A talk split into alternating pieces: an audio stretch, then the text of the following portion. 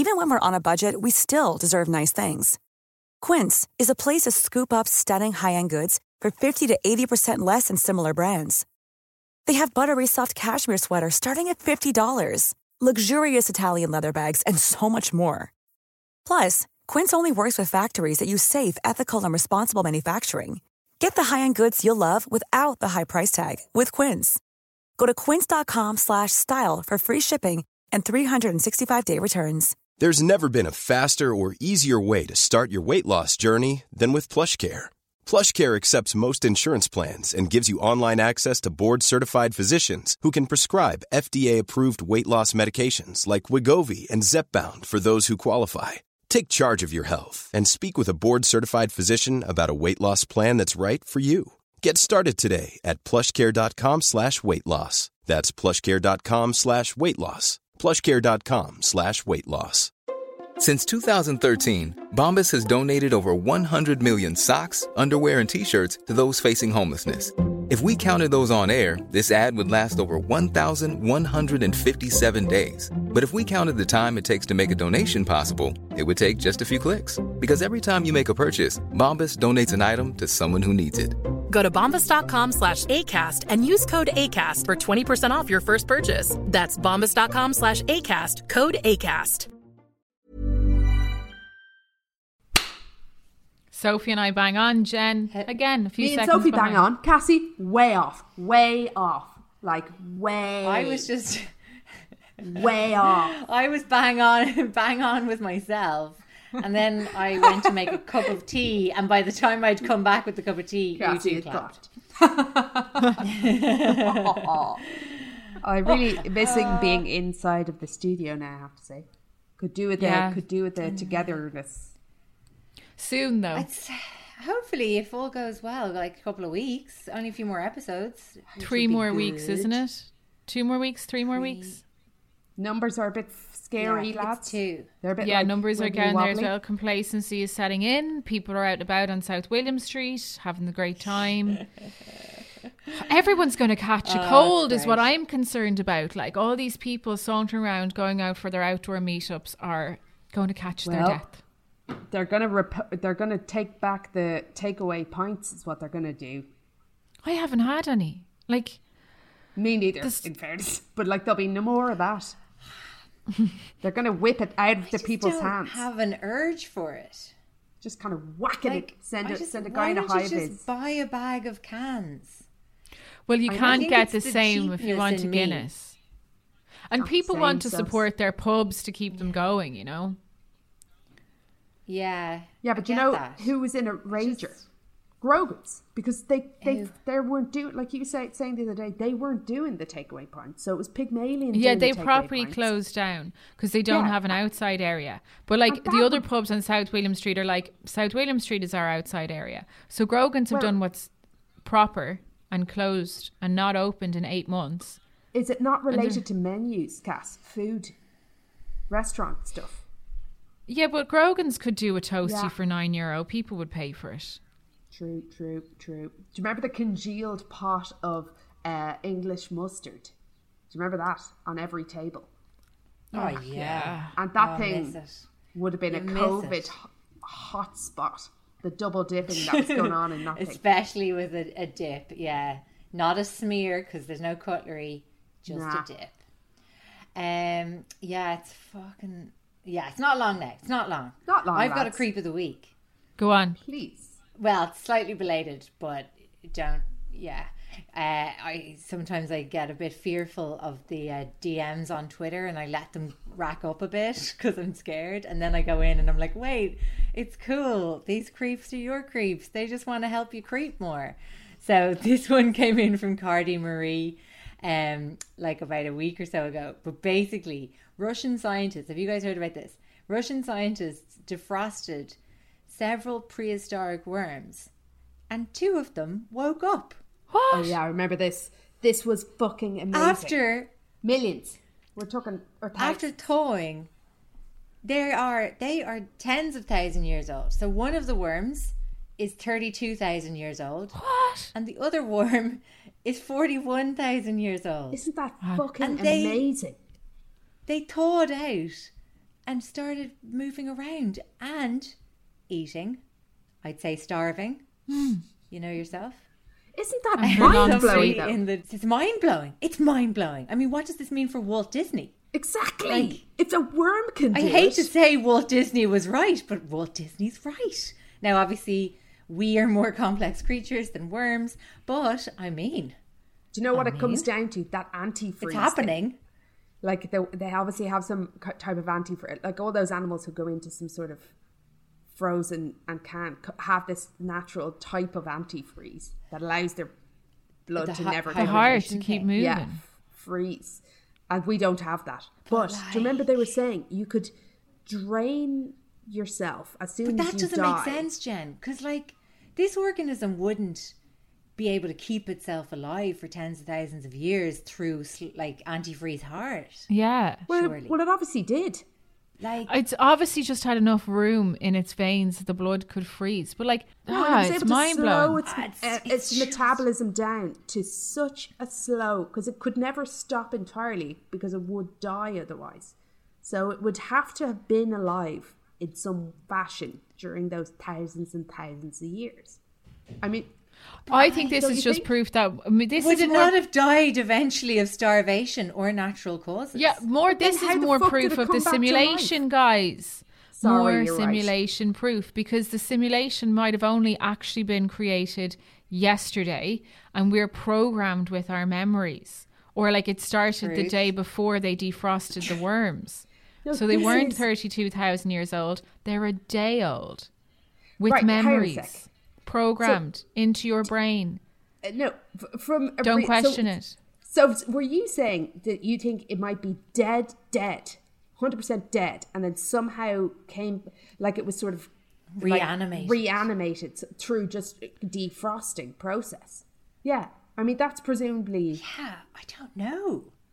That isn't that mind. I mind mean, blowing. there's a lot. It throws up a lot of questions. It's mind certainly blowing. does. But also, like, honestly, what- but what also potential viruses on could this those thing be? worms? That's why. That's yeah, I know because like there's an X Files where, um, and then obviously X Files absolutely factually accurate. In it, one X Files, there they release like an old virus from inside a glacier. I don't know if you remember that episode, but harrowing. It was harrowing. Thank God Scully is an MD. Um, on the worm front, though, I do feel sorry for them because I'm like 2020. It's not the year. It's not the year to re-enter. The Or whole, what? A, like you wake up like, after plane of existence. thousand years and just live for a day and a half, die. That's what's Yeah. kind of been fun. What was the Um, Any point? creeps of the week, you guys? What was the point? Thanks for that, Cardi Marie. Cardi Marie, I mean, it was great. Loved it. instead Don't of know why I was Cardi B? DM. Cardi Marie. Yeah, Cardi Marie. We love what you've done there. Um, class. I mean, obviously, there's never any shortage of creeps, but I, I don't know. Do you guys have any others? No, I was so bet into by researching my creep, I, I neglected to find any others. Oh, class. Oh. Okay, looking forward to this. Shall we get into it? What do you have? I Pat? have. Yeah. I have the one that I did not get to tell last week, which led on to I think a new favorite genre of creep for me, which is like uh, catfish. It is catfishing, but it's people who fraud GoFundmes and the stories that they tell for financial gain. Because this time there's a tangible financial reward at the end of it, and it's very satisfying to read about them and also question how many other GoFundMe's are frauds. Do you remember that one Oh, we hell yeah. did with that creeps of the that guy who lost his hand uh, or the skin off his hand and then he knitted it into a, a mitt in his belly, and then there was a creep fund for him. Uh, sorry, a GoFundMe and you fund. donated to it. Yeah. Yeah, and, and actually, I must go back and revisit because that felt a bit fishy. You know, it felt a bit like a fake one. Did it? Did we not I have pictures of you're his punching mitten? down on the. Handless. Yeah, he did. I love why you've chosen to punch down on the uh, tummy hand oven glove guy. Um, uh, we- yeah, no, we've had like I think I did. I think I did a GoFundMe faker for your one who used the kids she was nannying and Ah. pretended they were ill. Do you remember that one? Not great. We've had a few through the ages. I know she's like it's getting to the point where like for my story today, I legit was this close to texting, well, DMing Harry and being like, "Have we done this story?" Because I just don't know anymore. Bit of info for you, Jen, uh, on your favorite topic. Have you heard that? Um, have you heard about my pleasure? No.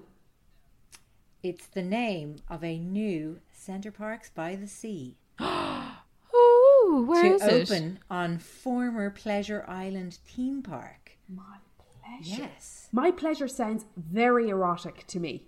My pleasure certainly does sound like a swingers idyll. It My really pleasure does. park sounds even worse. It It'll does. be it'll it's going to quote it's going to put Cleethorpe back on the map as an upmarket holiday destination and move on from the hot dogs, rock and kiss me quick traditional resort to be more like a Centre Parcs on Sea. Listen, when was it off the map? That's what I want to know.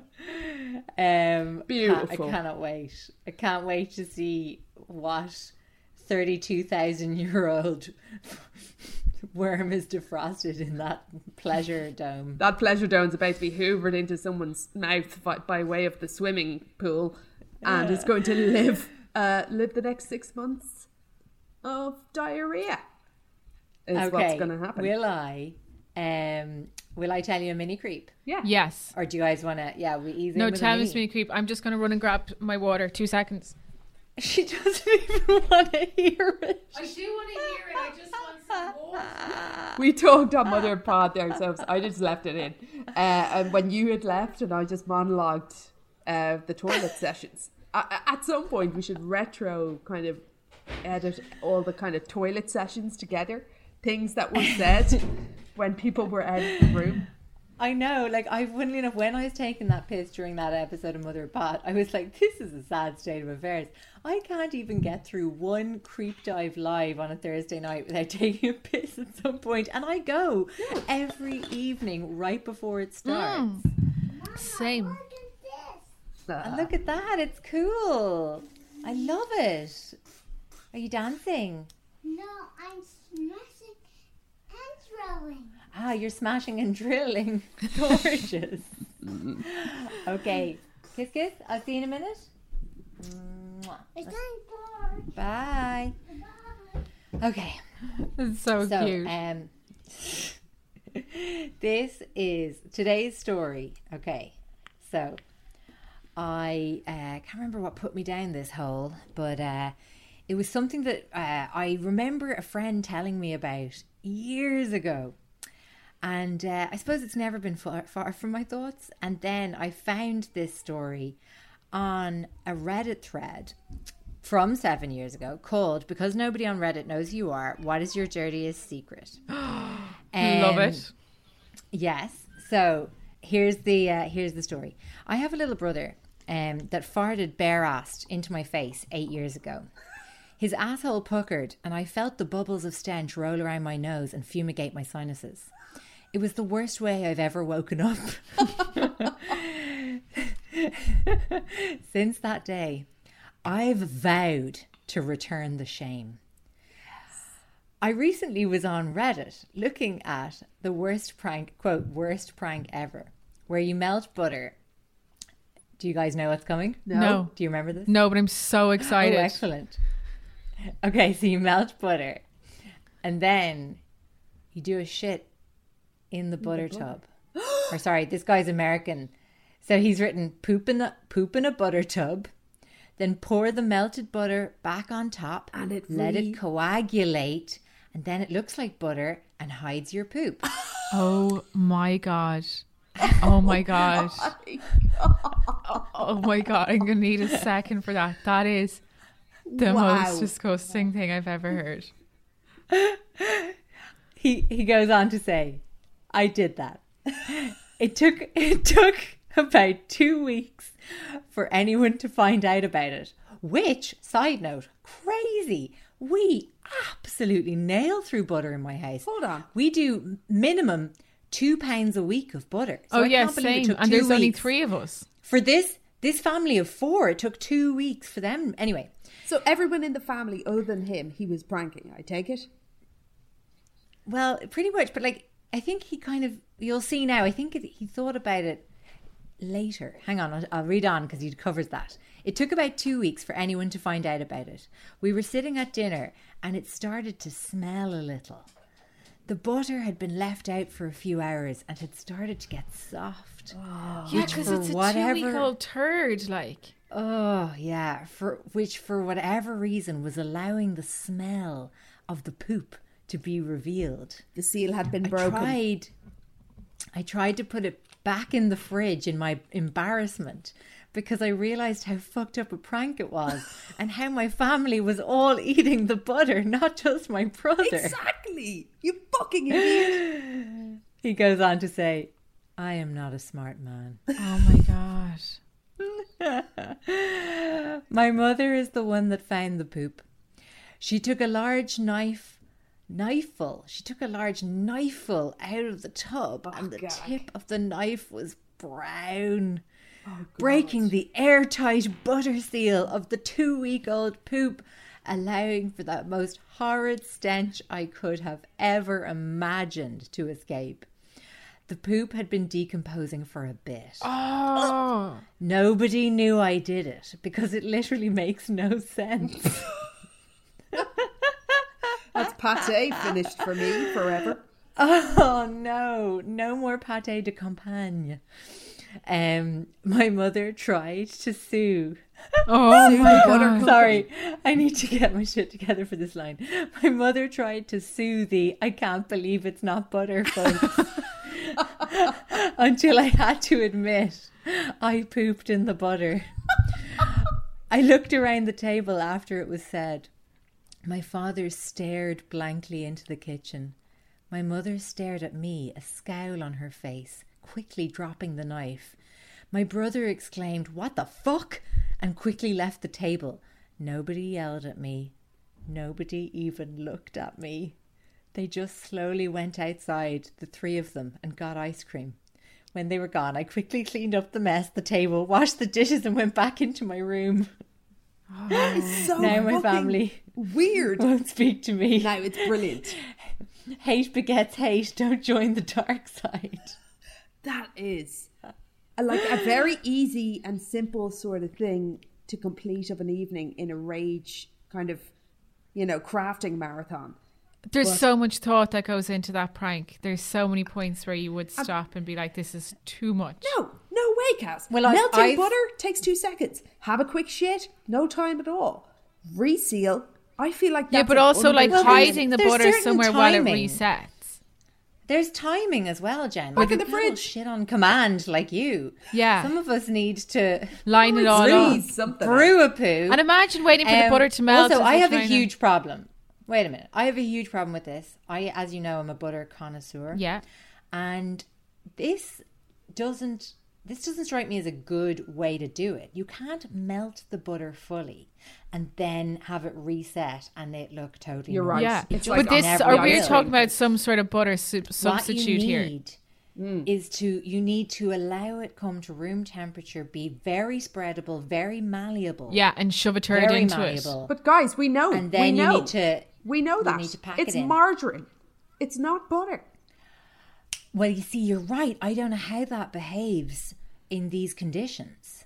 That is so true. We need to But do a test. further to this, okay? So I was like, I was reading this and I was like, no way. Because I always remember my friend telling me this story. do you? And I had no idea that it was an urban legend. I was like, fuck. So I was reading this and I was like, but I already know this. So then I went further hunting and I found another post that predates that one by two years. Same story. Now, this one, this one could be the one that that redditor read. Yeah. because he does say he read about it on Reddit, and so this one is um, uh, it's originally from 4chan, surprise, surprise. And uh, so it says, okay. Um, so my flatmates and I have been playing hide the poo for some time now. For oh. those of you who are unfamiliar with the game, I mean, I think you're The point familiar with is- the game the minute you hear the title. Like,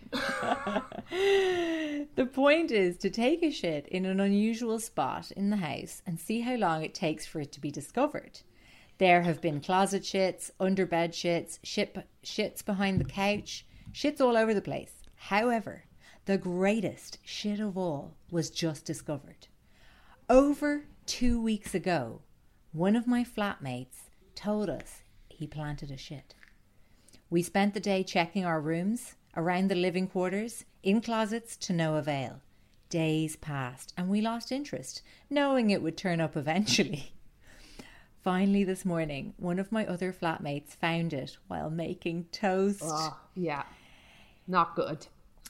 He was pulling the knife through his personal tub of margarine when he noticed a small brown streak. No. He scooped around the splotch, and there in the bottom of the tub was a greasy brown turd. Our flatmate had scooped out his tub of margarine, taken a shit inside, and placed the margarine back on top. Our other flatmate had been eating out of this very tub for the last two weeks, unaware of its human Oh my god, I'd never eat again.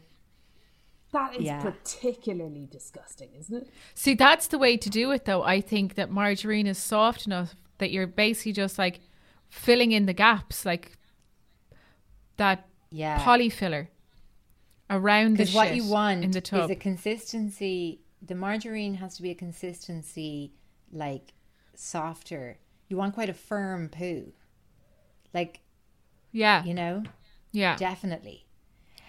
Oh, like actually, you know the way sometimes, like if your shit was really firm and like you were gliding like a hot knife through butter, it would hit the shit and actually there would be resistance there. Do you know that kind of way?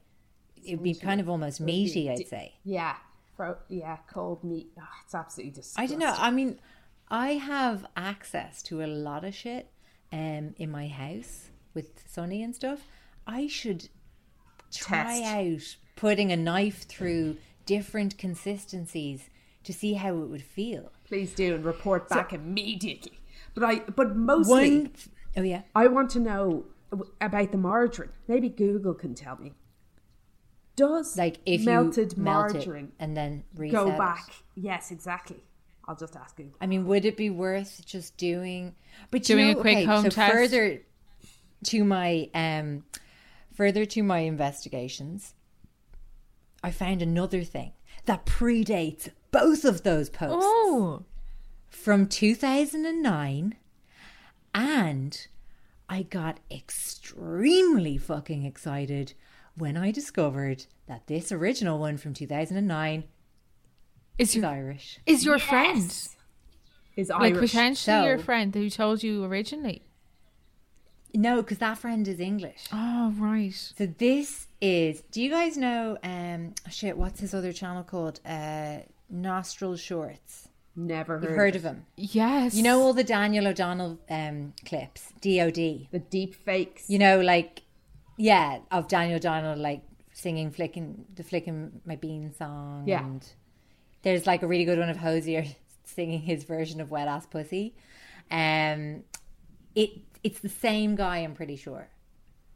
But this account Sorry. is called Dry Ad Dryads Saddle. Are we- I, I okay? used to work with Nostril. Dan, is that his name? No. It's not um the guy with the beanie who used to and the beard. Yeah, very talented. Ah, yeah. Is that him? yeah, Gary. Oh my god, this could be him in the uh in the vid. Will I play you the vid? Yeah. It's just two minutes. Okay, it's called Butter Poo. And like the visuals are absolutely stunning. So everyone does need to go and YouTube Butter Poo just anyway.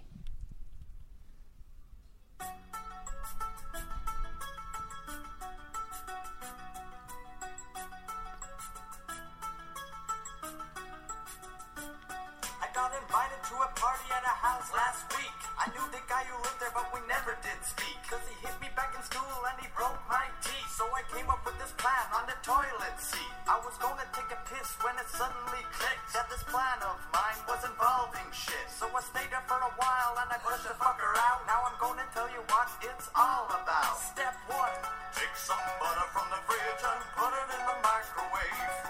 Step two, put it in for one minute until it's all liquidate. Step three, take your bag of poo and put it inside the tub. Oh, that's Josh.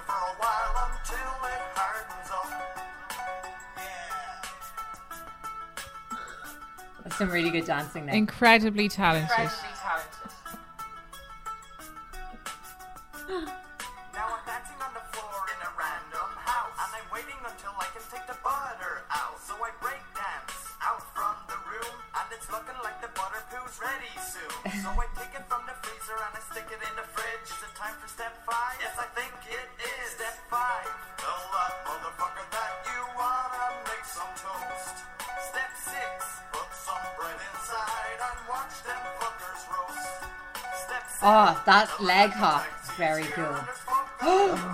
Oh! oh. Look who's there at the window. Into the Nissan Micra there. They're my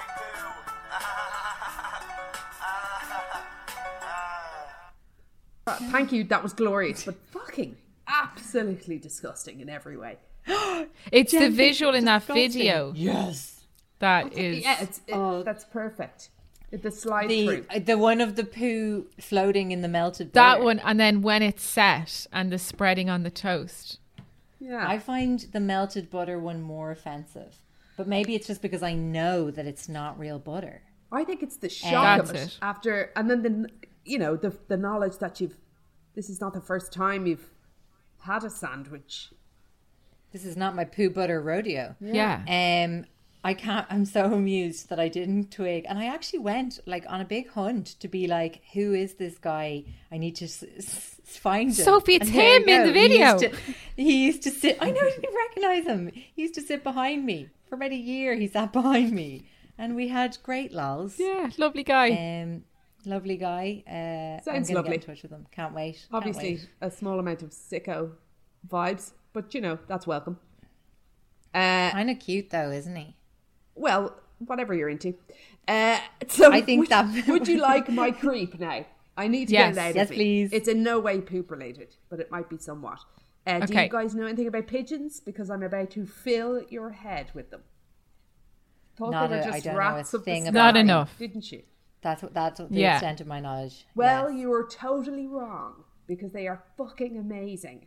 Amazing. Right? Here's another thing that you may or may not know. Do you know what pigeon racers are called or pigeon collectors? no. Pigeon fanciers. Call him meanie. Pigeon pigeon fancy. fancy. fanciers. That's what they're called. That's their legitimate name. It's fucking bizarre. This came up in the news recently. It was on the journal. I can't find the, the article that kind of set me off down this train. But uh, the train just never fucking stopped. The information available about pigeons is unbelievable. And do you know anything about pigeon racing? Oh, I, here's the bit in the news. Some pigeon was sold, a pigeon, for some colossal millions, right? Millions. What? Exactly. A famous pigeon racer, a pigeon very good at racing other pigeons. Now, it was in China, but this kind of shit also happens here and in the UK.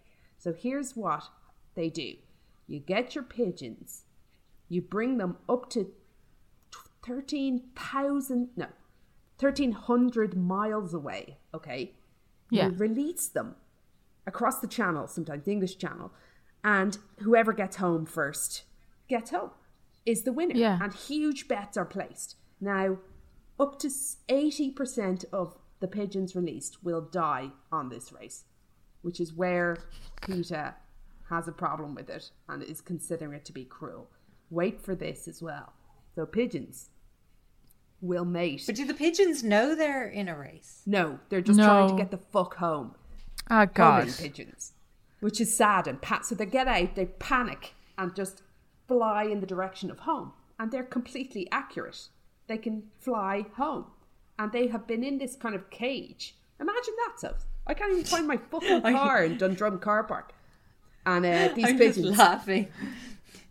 I'm just laughing at you answering that question about do the pigeons know they're in a race? Of course not. No, not known to be competitive. Uh, but they're fucking Unless they're like training them in little jerseys throughout the year and they're like, your big day is coming, you know what's coming. And they start by like taking them. Obviously, that's how they train them. They take them further and further away from home throughout the year. Well, they Oh, do I that, wanna Cassie. See like a montage of pigeon training set to the Rocky music. Have you heard about this dum, thing? dum, dum. I remember having heard this before, and it's a very sad. Brace yourselves here. So it's called widowing. So pigeons, like swans, will mate for life together, just one male and one female. Not all of them, but some. And uh, so, so the pigeon being monogamous in the early days. So they're in the kind of race in your man's, let's say Des's back garden, and he's got a male and a female, and they move in together into a little box, and that's their territory. The mm-hmm. romance blossoms. Pigeons do little dance and kisses together, and it's lovely. Okay. Then enter race race man. What do I call him? Des.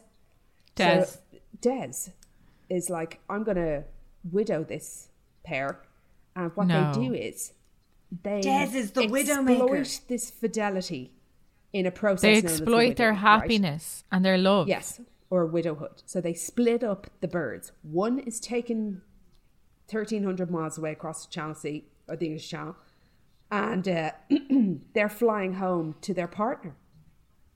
75% Jesus of them are Christ. going to die. But isn't that dreadful? Or How has there not been a Disney musical about this? I mean, there really should be. It's like the mice. So anyway, they're fucking amazing birds. They were one of the first to become domesticated.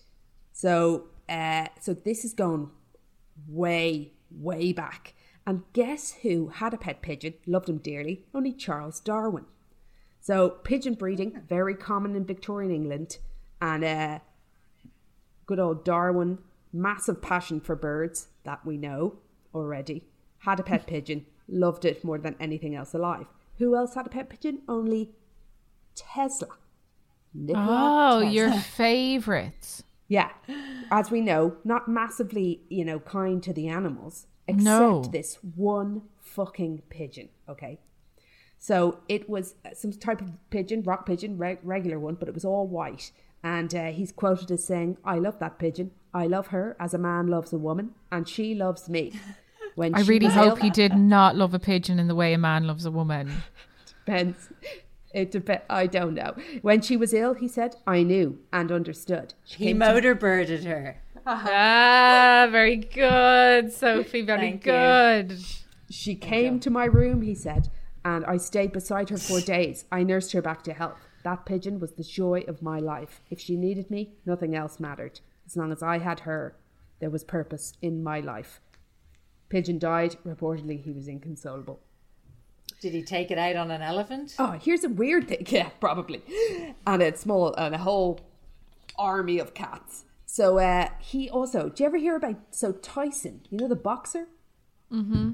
Mike Tyson, yeah. Also, massive pigeon lover.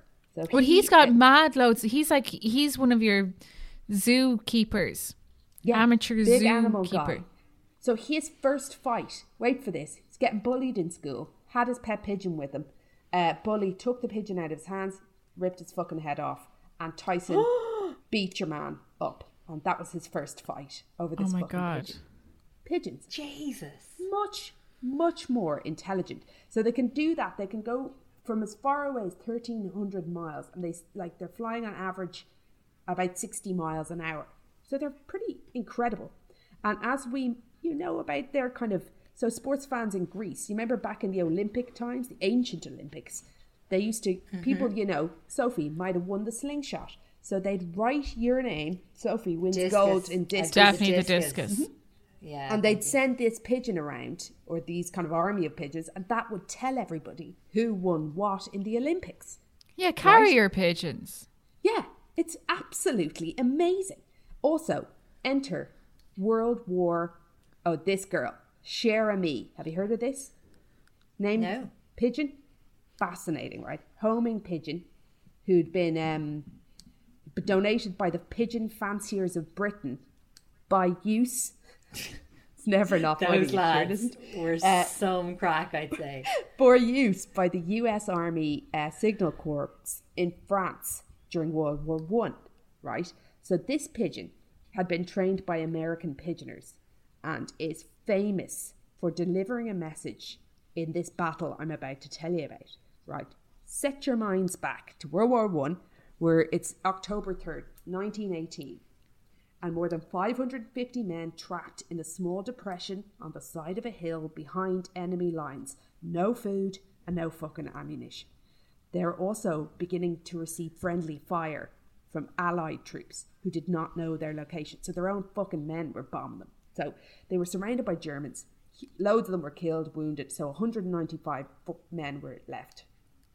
They were not captured and not wounded by the end of the engagement. But so because the runners were consistently intercepted or killed by Germans, like the men on foot, uh, the what do you call the head of the this guy, Major Charles Whittlesey, right? This Whittlesey guy began dispatching messages by pigeon. I mean, how finickety under pressure of being bombed would it be to write on a miniature piece of paper and then roll that piece of paper around the foot or leg of his pigeon and then seal And it? was this a stray pigeon? No, no, these were No, these they were have to be trained. donated pigeons. Yeah, yeah, these were Oh, of course, pre-trained yeah, sorry. by the I thought he fanciers was back also in trying Britain. to catch pigeons. No, no, they had like so they were these were the last resort. They'd been sending lads out because they had to also they were trying to get the attention of the planes above that were bombing them that were there fucking on their side. So anyway, it was Oh, shit was very bleak. I'm And sorry, I'm queen of His hands tonight. shaking, you know, trying to write these miniature message Oh, messages. Jesus, yeah. Okay, bird, he managed it once, and the pigeon carrying the first message. The message said, Many wounded, we cannot evacuate. So the bird took off, immediately shot down dead. Right? Absolutely. Oh no. He's back looking for his pencil. Oh, Shaking his shaky hands, another pigeon gets rolled up and he writes another message. Men are suffering. Can support be sent? Pigeon gets it onto the pigeon. Pigeon takes off. Immediately dead, shot down on the ground. He was like, "Get ah, this is fucking shite." Right? The artillery. I'm picturing him throwing the pigeons into the air like a grenade as well. Mm. so and then just coming right back down. so there was Like those more- videos where they release doves at wedding and they just Exactly. Get eaten up by a plane or something immediately. Just like a puff of feathers. um, but anyway, enter the woman of the hour. Pigeon, cher ami. Here she comes, dear friend, in French. And he was like, he took one look at Cher and said, You're the bird for me. And he writes a little message on the piece of paper, wraps it around Cher's leg. And she Cher is ready to be released, okay? and is taking off. So Cher Ami is taking off and he's watching. The rest of the lads are watching her and they're like, come on, Cher, come on, Cher. Boom, she's shot, right? They're like, fuck, we're all out of pigeons. keeps keeps flying. Cher gets back the fuck up. Oh my god. Boom, she's shot again. No. Down again. Up she fucking gets. And she's off. Oh my right? God. So Cher Ami tried to fly uh, back home. The Germans saw her. They, so anyway, she was going for it. She took off and she fucking got to. She got that message delivered. At this point, Cher had been shot in the chest. She'd been shot in the eye, in the face. she had no eye. Uh, wait, the the one leg carrying that little message, uh, written on onion paper. It says here, and I'm imagining that that might be the skin of an onion. What do you think? Maybe, maybe not. Anyway, that one leg had also been shot. It was hanging on by No. the shredded tendon. Okay, Ooh. but Cher fucking made it. So anyway, she she made it. Her met the message said we're it, it gave the location. We're along the road parallel to here. Our artillery is dropping barrage directly on us. For heaven's sake, stop it! Is what the message said, and th- she got the message through. She was a fucking hero. She became the hero of the 77th Infantry Division. Army medics worked to save her life, but they were unable, sadly, to save her leg. They did, in fact, though, carve out of a series of matchsticks a fake leg for. So uh, she had that strapped on her um, uh, for a while, and uh, then she was treated to a lovely cage, and she was taken around the place, and uh, she just sort of lasted maybe another year, and just died after that. But a fucking fucking hero, and uh, she was awarded all this kind of stuff after the fact, and you know she was considered to be a hero. She saved nearly two hundred uh, people there. Absolutely incredible. maybe someone had her husband somewhere you know maybe that's how they did it back then or they were just trained into a particular location i don't know but is that fucking amazing I th- Isn't that's that amazing. A little Pidgey that's been shot three times and lost a leg. It's Still, unreal. Still did got it. her way Saved all those med. And wait for this: these mad bastards in Japan, uh, two psychologists, um, they were at two college. They earned a Nobel Prize in 1995 for training pigeons in a lab setting to recognize the paintings of Monet and Picasso, and to distinguish between them. Right? The pigeons were even able to use their knowledge of Impressionism and Cubism to identify paintings of other artists in those movements. Isn't that fucking mental? Later, one of the is one of the psychologists taught other pigeons to distinguish watercolors from pastels, and in 2009, uh, an experiment on captive pigeons he'd borrowed were shown almost two dozen paintings made by students at Tokyo Elementary School and were taught which ones were considered good and which ones were considered bad. So it, they Oh my god, fucking so harsh on those kids. children. It's very Japanese, A isn't it? pigeon has damned your efforts. I feel like just like get him in, get him in young. The crush them. pigeon's like, well, this this Bad. one feels derivative. This I'll is be bad. honest. I could literally go on days here, Cass, but I, I want to hear your story. You swallowed it last week, but there's this is the- uh, that's an inspirational story, though. I've loved that. Absolutely very loved That it. was stunning. I'm just There's googling the images. they could do. we never knew you. They Unbelievable. taxidermied her afterwards, and they, they, They they did, look yeah. majestic. she's it's a kind big, of like- big, big pigeon. Yeah, well, she survived a Are you body shaming the pigeon? I think she just looks bigger than the pigeons that I know. But maybe she was sort of much better well fed or really looked after. I don't know. I am, I am, Sophie. I body shame the pigeon and I'm trying to back Incredible. Okay, so uh, this tale um, comes from a journalist and a podcaster called Sarah Trel Treleaven. Came uh, via my new head of research. So I this is great, Trele- by the way. Hi, Treveleven. Right. Trel Even. It's a weird name from Nova Scotia, and this has opened up this absolute amazing can of worms. So she wrote this piece um, called "I watched my friend dying on Facebook, but it was all a GoFundMe scam." What? Yeah, so real gripping. So wait, wait. Was um the was it all a GoFundMe scam in the title of the piece? I watched my friend dying on Facebook, but it was all a GoFundMe scam. Is her chat headline? Actual Actual headline. fucking So, I mean, loads of this is a personal story. So I'm just going to read you through her, um, her experience, and then we'll, we can touch on some other fantastic go, or else I might save those GoFundMe scams for future stories because there's so much in them. They are yeah, or they'd be a Truly. good live. truly incredible. Um, Dig into this one. I want to hear as much as I can about this. Okay, so these are Sarah's words. So several years ago, I watched my old classmate Cindy was publicly dying on the internet.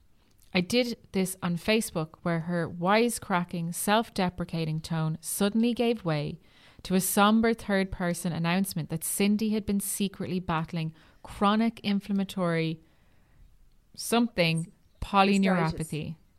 CIDP is the name of the disease, right?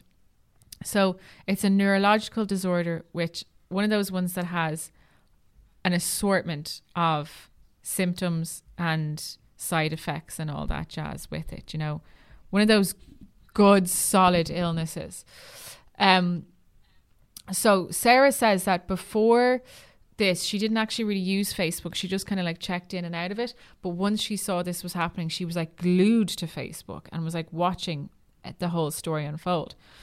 She says that they weren't actually really that friendly. They had been acquaintances who had known each other since middle school and high school. One of those kind of friends that you're connected with after secondary school. We all have them.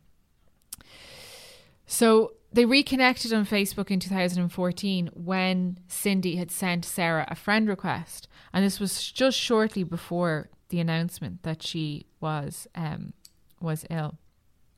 And Sarah says she hadn't thought about Cindy in about 15 years, but had an affectionate recollection of her, remembered her fondly. Um, had a vague awareness that her family was slightly dysfunctional when they were growing up, um, but that she had, was like a really good humored person when they were in school. She had like this slapstick humor. Um, she was the kind of like class clown. And as Sarah went through her other Facebook posts before she'd been diagnosed with her CIP, CIDP, she realized that she was just like a normal, happy person, had grown up, was like going to weddings, having girls' nights. She worked in childcare.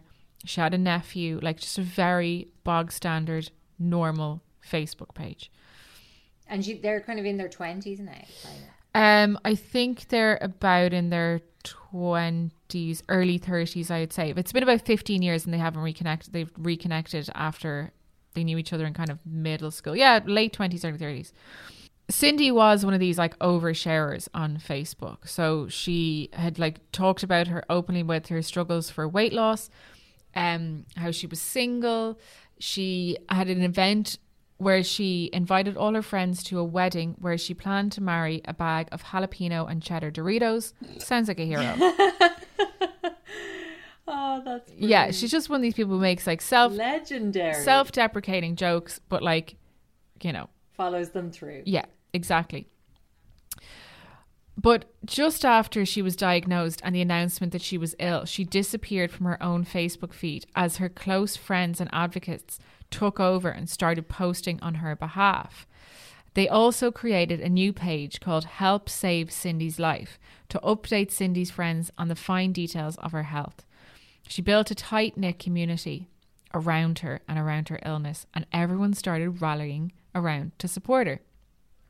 The prognosis for her CIDP quickly worsened, and naturally, a GoFundMe popped up so that her friends and family could raise money to purchase experimental medications and um, her general day to day drugs and stuff. Can so, I ask just a quick one? yeah. So she had she had contact with this girl, as in chat. Not really. I think just and then just a- a friend request and like the typical. Gotcha. I imagine like liking and like you know liking and sharing things back and forth. So a lot of information started popping up on the GoFundMe page. Then that's where they were kind of they were using that to sort of like update her general community and her friends and family on what was happening. So in November 2014, they posted the GoFundMe page saying Cindy lost her sight completely, went into organ failure, suffered a massive stroke, and as of recently, the nerves in her brain had been affected and leaving her speech impaired. So oh, Cindy went into total seclusion. Pictures showed her in her bed at home wearing a surgical mask with IV tubes attached to her arm. It was noted that CIDP has no known cure, but there was some home pegged to an experimental stem cell transplant. The only thing that was keeping Cindy alive was a cocktail of experimental medications that were not covered by Ontario's public healthcare system, which isn't that unusual for experimental treatment for medicine, Yeah. all that kind of stuff. So people were like really committed and like really rallied around to help her. So there was this like frantic energy all around her. People quickly throwing money into the GoFundMe and um doing fundraisers and talking to each other and like asking for updates and support. So like people were posting on their walls saying, Cindy, you've so much support from everyone who knows you. Never be afraid to reach out and ask any of us for help. Um, you're a true fighter and I believe you'll get through this. Be strong, be you. Like the kind of stuff that you would post. I mean, obviously it's easy to post things publicly and I'm sure loads of people were messaging her privately as well. But like that is how you'd react if someone you knew. Oh yeah, had you'd have no reason to course. believe anything Totally. under untoward was, was going on. And what kind Yeah. of money had been raised at this point? So the goal of the GoFundMe was 1.6 Canad 1.6 million Canadian oh. dollars, which was oh about my 1.2 million US dollars. But cash now it didn't get to that point, but like cash poured in. So um a couple of months into it, it raised 126,584 Canadian dollars. Now, Jesus. With one supporter, one friend of Sid- Cindy's, apparently even selling his home to keep her going. What? Oh my Yeah. God. So he must have been a very close friend if he. Yeah. So, Um, hang on. just before, so pe- real people putting actual money into this GoFundMe was happening. Yeah. Yeah. Jen- Jen's never paid a GoFundMe in her life. That's a, totally untrue. But uh, that is a lie. that is a lie. is a lie.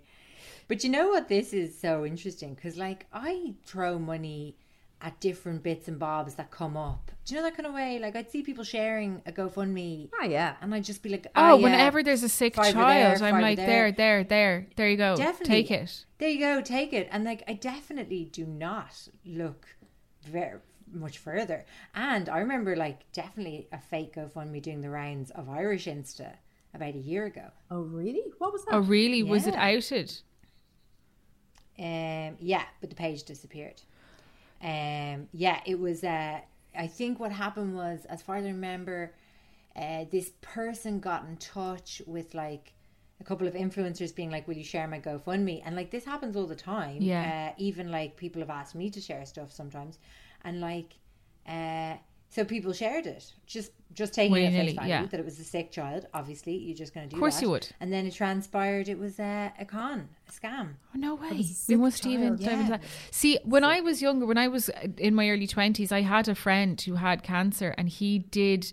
We we did a GoFundMe for him because he did go off to the states and get this stem cell Yeah. transplant thing, and but we raised like two hundred and fifty grand for him to go off and do it over the course of like two years. No, it's terribly sad, but like it gave him another year, year and a half. Uh, Cassie, that that's um your friend who wrote that beautiful essay about, aren't you? Isn't No, it? no, that's a different a different one. Oh right, okay. Cassie wrote a beautiful essay. Everyone go find it. It's on Rogue. Um, that's a different dead friend, which is very sad. Yes, I'm sorry for lobbing that into your evening. Anyway, you thought about any more sadness from your past? oh, there's just loads. like there's bring just, uh, we'll skip over it for now. I'll save it for the lives till it's nice and deep and awkward. Um, so Sarah was saying that through Facebook, she learned that Cindy's fight with CIDP actually started a couple of years earlier. So since 2011, she had been largely suffering in silence, her escalating symptoms unknown to those closest to her until the situation suddenly became dire. Um, her medications were costing over $7,000 a week. And if this treatment regimen could somehow tip Cindy into remission, one of Cindy's missionaries explained that she would become a candidate for a stem cell transplant that would save her life. So they had to raise funds to keep her on this 7000 a week drug thing so that she could like ease out a little bit so then she would qualify for the stem cell treatment, etc. Um but the treatment itself it was going to take place in America and that's the thing that was causing the causing the bulk of the GoFundMe that was deemed to be half a million Canadian dollars. So um it seemed like a massive ordeal to go and raise loads of money, but they were doing it. A woman named Hillary, Cindy's best friend of many years, led the fundraising page, drawing on her intimate knowledge of Cindy to inspire others. She's truly one of a kind. Intimate knowledge Yeah. of Cindy. She's truly one of a kind. Um, with a heart bigger than this world, she wrote on the GoFundMe page. She'll do whatever she can with the resources she has to help others. She's always paying it forward to family and friends and her community. She is passionate about human rights and equality, never afraid to stand up for what's right. With her incredible sense of humour, determination, and love for everyone, Cindy has gained the love and respect of so many and always leaves a lasting impression wherever she goes. Right, so like she seemed to have genuine human friends who knew her in person, who were genuinely trying to raise money for her. Like I kind of and I went into this anticipating that she was had created this community of fake profiles who were running this GoFundMe page, but these were seemed to be genuine people. Ah, these have been verified. Um, can I ask uh, about her family? Has her family come up at all? So for Sarah. uh, Sarah says that Cindy's family were kind of like dysfunctional when they were younger. oh yeah, um, yeah. But I there's there is her mother comes into the story. Um, so there was loads of fundraising events organised, a bottle drive, an evening of fun of laughter, a comedy show at a local nightclub, um, indoor roller skating. Um, Help Save Cindy's Life page on Facebook had a shop now option where well wishers could purchase donated goods like handmade beaded necklaces or reflexology sessions. So, like, good people just doing nice things. There were hundreds of supporters, um, and lo- they were using all the online tools available to them to try and raise money. There was a garage sale done online through Snapped. Um, YouTube videos where Cindy displayed the generous gifts friends donated and medical equipment she was able to buy. In addition to GoFundMe and Facebook, the support group, which included friends, acquaintances, and some of Cindy's family members, and other more distant connections sucked into her orbit, turned a 32auctions.com to sell donated items, including Niagara Falls Gateway, a pampered pooch deluxe kit, a dog bed and organic treats, Who costume wouldn't jewelry. want that? Yeah. Um, and Sarah says that of like with the items that were up for auction and being sold, she was watching her old classmates um buy them and donate them. So like she knew that there were real people involved in this. Um so in mid March of I think 2014, Cindy's caregiver took to Facebook to announce that one of Cindy's friends in spectacularly loving and shocking gesture had sold his home to keep Cindy alive. The price of the house was never disclosed, but according to Cindy's nurse, Chris, reduced to sell against the advice of his real estate agent. Um, so if this didn't like if this didn't inspire you to you know, dig deep and, and donate more, then what would? Yeah, you're an asshole. Yeah, but despite all of the money raised Am I the asshole because I won't sell my house to save this girl from for a reduced price, um, so despite all this, this support, Cindy's condition was worsening. Um, her home nurses, there were three men named Tom, Chris, and Jeff, who never appeared in photos or seemed to have their own social media profiles. They were the ones taking over Cindy's account to update people on her condition. Um, and they would share small details here and there about her condition was getting worse. So, in December 2014, about a month after the GoFundMe was launched, Nurse Tom posted a warning on Facebook, one of many such warnings that would continue into the spring. Cindy was rapidly deteriorating and desperately needed the money to keep her alive. We don't know if she'll be well enough to get her stem cell transplant, but let's give her the best life we can while she's still with us, he wrote. Please dig deep into your hearts. Instead of that morning coffee, would you consider donating that dollar in Cindy's name? I'm begging all of you. I see her every day and what she goes through the pain, the IVs, the 32 oral medications, the aches, the chronic fever, the internal infections, the tiredness, and I hear her silent cries behind closed doors. Help me save her, please. I am asking, begging with all I have left of me. What, like, an emotional plea to raise money to save this woman. Yeah. And the thing is, like, he's describing it in such detail that, like, almost everyone would have a loved one who had gone through, to some degree, maybe some of that stuff. And it's so fucking manipulative. isn't it?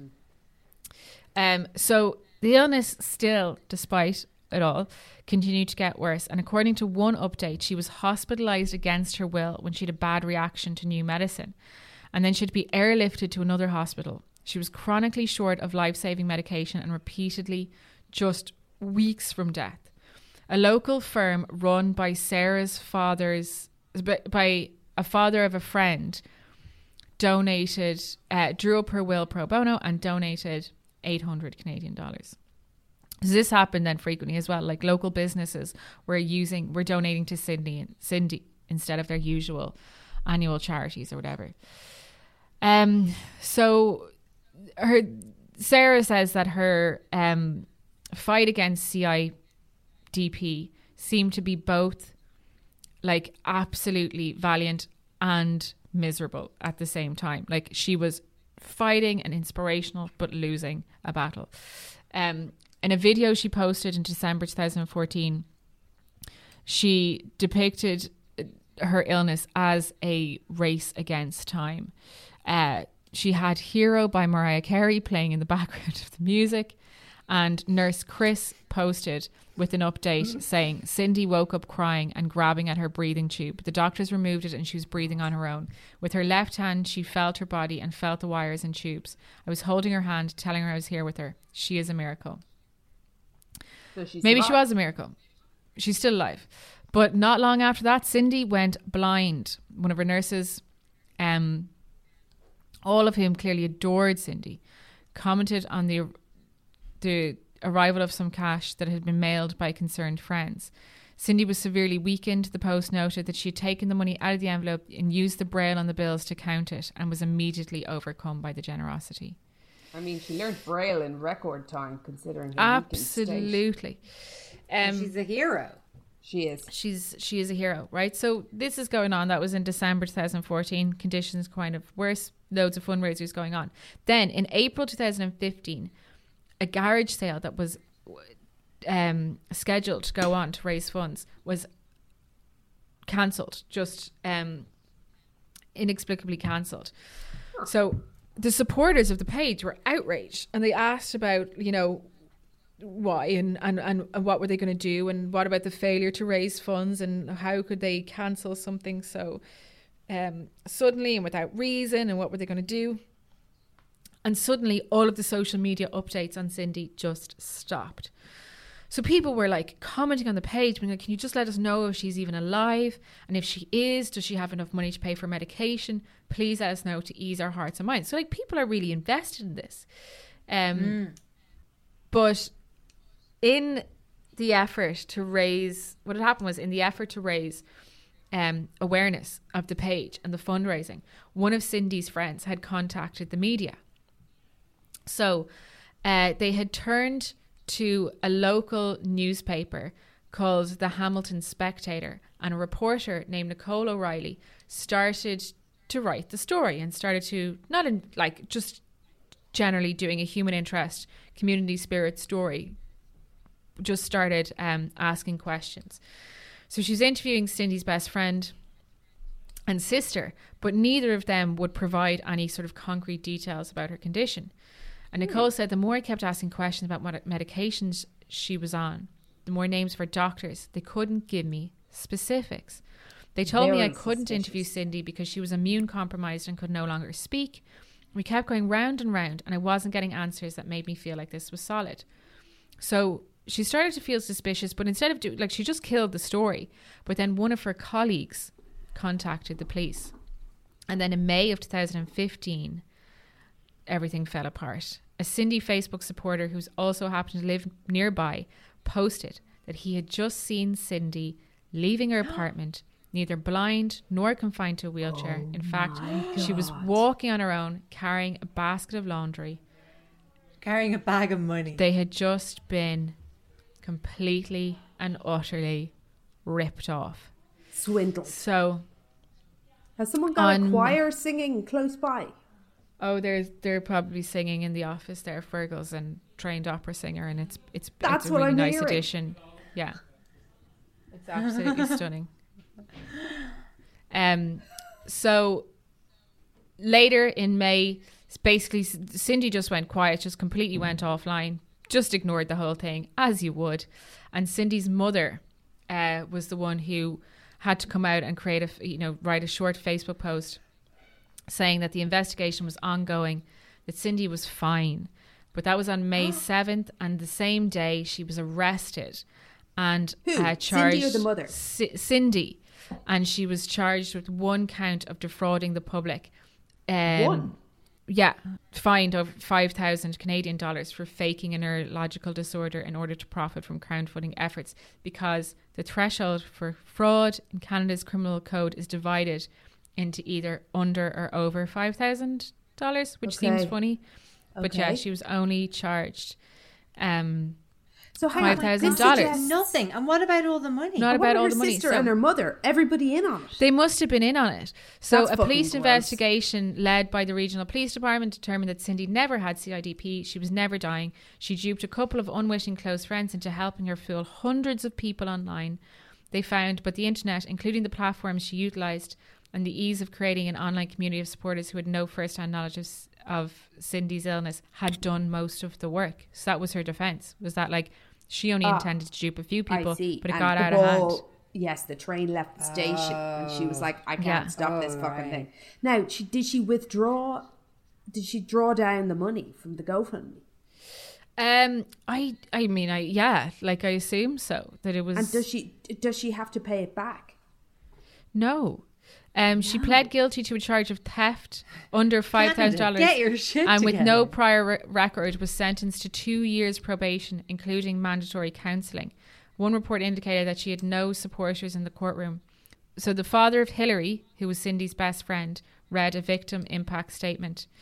Um, so there was a What ban the then. So Cindy's house? What about your man and his house? Cindy's name has been changed in this story because there is an enforced ban on this discussion because of Cindy's mental health history, which makes it really difficult to kind of like follow up and see exactly what had happened and where it goes and what her actual history was.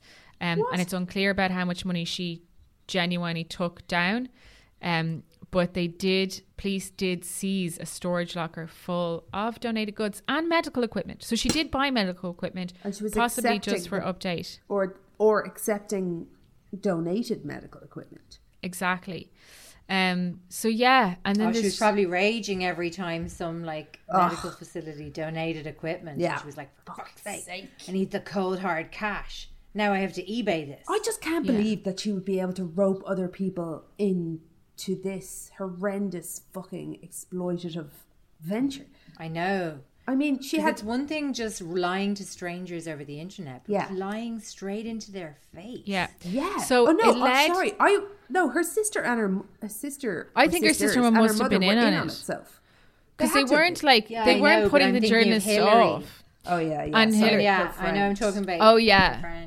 But um, it led on to like a few interesting reads about women who who fake their illnesses on the internet, and like the most um, common age or like the the the most consistent is white women aged in around 24 who fake an illness on the internet. Yeah, that- and very um, interesting. yeah, there's this one uh, university psychiatrist, Marc Feldman, who has come up with this term Munchausen's by internet, which I obviously Ah. adore. Yeah, we had that before. Do you remember when um, we were talking about the deer family? Yeah. Who'd That was the case of Munchausen's by internet. stunning. Um, and he's his quote on the matter is that when men act out, they end up in prison, but when women act out, they end up in doctors' offices. Very I mean, is that because the men are doing something a bit different? Absolutely, but like, it's uh, Not to quibble with um, a PhD there, Marc, but And it's interesting because they then go in to dissect this particular case and say that, you know, it's more complicated than just being about greed. Like part of it is the sympathy and the attention that comes from people caring about you and people rallying around you and wanting to support you. yeah, fucking yeah. disturbing is what it is. The fact that you could, And also the way it maybe starts as one thing and then snowballs into another. It's incredibly like, that's not sad. to um, justify it in any way, but it is kind of like exactly like your one with the Alan Rickman tweet and uh, Harry Potter. Um, except nothing like that because that obviously was quite a benign situation and What was that? this is quite dark. Do you know? Remember? Um, I'm sure Cassie told it on the Creep Dive once uh, about this uh, when Alan Rickman died. There was like a viral photo of him with a, a quote of supposedly of his. Sorry, that yes. was like, and Always. when I'm in my yeah, Harry, are you still reading Harry Potter or whatever? it was. Something like a story that someone had caught him on the set uh, reading Harry Potter, and they were like, "Are you actually rereading Harry Potter or something like that?" And he, it was always, which is like, And he was like, even when I'm old and in my bed, always or something. Yeah, like that. which is like- out he'd never read it. which is like the when Snape is dying. Spoilers in Harry Potter, and they're like, "You, you were in love with you know Lily Potter the Oh, whole course, time," Lily. and he's like, "Always." So like, the whole crux of the story was that he was forever in love with the Potters. Anyway, it turned out that he had never read the books at all. Hadn't said this remotely that it had been like taken out of context by some fan who had like entered a competition or something Cass I can't remember Yeah, yeah, yeah. It was and a it, comment. it just like I mean it was like reshared like we're now not only poorly researching news stories, we're poorly referencing stories we've previously told. Ah, but that's from two Two years ago. I'd say Yeah. yeah no shit that's so funny so like that but not at all like that is my point Exactly. Um, but wait, I do remember that that dear family story that started as one thing and totally snowballed as well. I think I remember that being a part of it. Like Do you remember that one? She'd invented like about 20, I think they decided it was about 28 uh, sock puppet accounts in the end. Yeah. She had like, she had the GoFundMe for the little kid in that story. But the little kid was like a later addition to the kind of whole mythology she'd created. So she didn't set out, just like this one potentially didn't set out to dupe like mass dupe people, rather just. But it gets a good dupe some people defense. I didn't mean for it to get so big. I didn't mean to raise so much. I didn't mean to rob so much money from the people. I was too successful. In And my now. I, I'm interested about why. and luckily, can't- Canada doesn't like, punish this shit at all. Apparently, yeah, I mean, exactly. you should just be raging if you sold your house for that little bitch. Well, that was another wonderful story. Thank you, Cassie. That was hideous and brilliant. Thank you, Cassie. And uh, thank guys. you massively, obviously, every week to our patrons who keep us going and join Keep us every on. Thursday for the most chaotic mad crack ever. Yeah, keep the creep. Cre- what? Keep the creep lit. Someone am I gonna someone say? joined Patreon the other day and was like, "There's 82 episodes there to listen back on." Now I feel that's inaccurate. couldn't be right. I don't think that's right, but there is a lot. Wait, I think that's correct, Cassie. Hardly. Has it been like 80 weeks since we set it up? No. Well, uh, hang on. There is 84 posts. Now, some of those posts are linked Some of to those news, posts but are yeah. I'd but, say you know, like there's 70 hours of content there. I'd say conservative guess might be 50. Like, and therefore, yeah, 70 hours. exactly. Loads of things in there. If you haven't had enough so much. Go on you over. reach the end of the back catalogue, get over there. There's loads more. Because I was thinking then as well, there was another story, and then I realised it was a Patreon episode. Do you remember the your one was faking all the baby showers? Oh, yeah. And uh, she had a GoFundMe for relief where she wanted people to donate like deodorant. Oh yeah, yeah, yeah, yeah, yeah, yeah. yes. Oh, there's so much of this crack. So you know what? Join up for four quid a month, and you can have access to more GoFundMe creeps. And if you want Mother of Pod, go to broadcast.talltales.ie where you can get the special six week pandemic parenting. I mean, guide is probably a loose word to use here, but oral Support? support. Oral support slash grossness, per usual. Okay. Dive in. Bye. Bye. Hi, I'm Daniel, founder of Pretty Litter. Cats and cat owners deserve better than any old fashioned litter. That's why I teamed up with scientists and veterinarians to create Pretty Litter. Its innovative crystal formula has superior odor control and weighs up to 80% less than clay litter. Pretty Litter even monitors health by changing colors to help detect early signs of potential illness. It's the world's smartest kitty litter. Go to prettylitter.com and use code ACAST for 20% off your first order and a free cat toy. Terms and conditions apply. See site for details. Planning for your next trip? Elevate your travel style with Quince. Quince has all the jet setting essentials you'll want for your next getaway, like European linen, premium luggage options, buttery soft Italian leather bags, and so much more. And is all priced at 50 to 80% less than similar brands. Plus, Quince only works with factories that use safe and ethical manufacturing practices. Pack your bags with high-quality essentials you'll be wearing for vacations to come with Quince. Go to quince.com slash pack for free shipping and 365-day returns.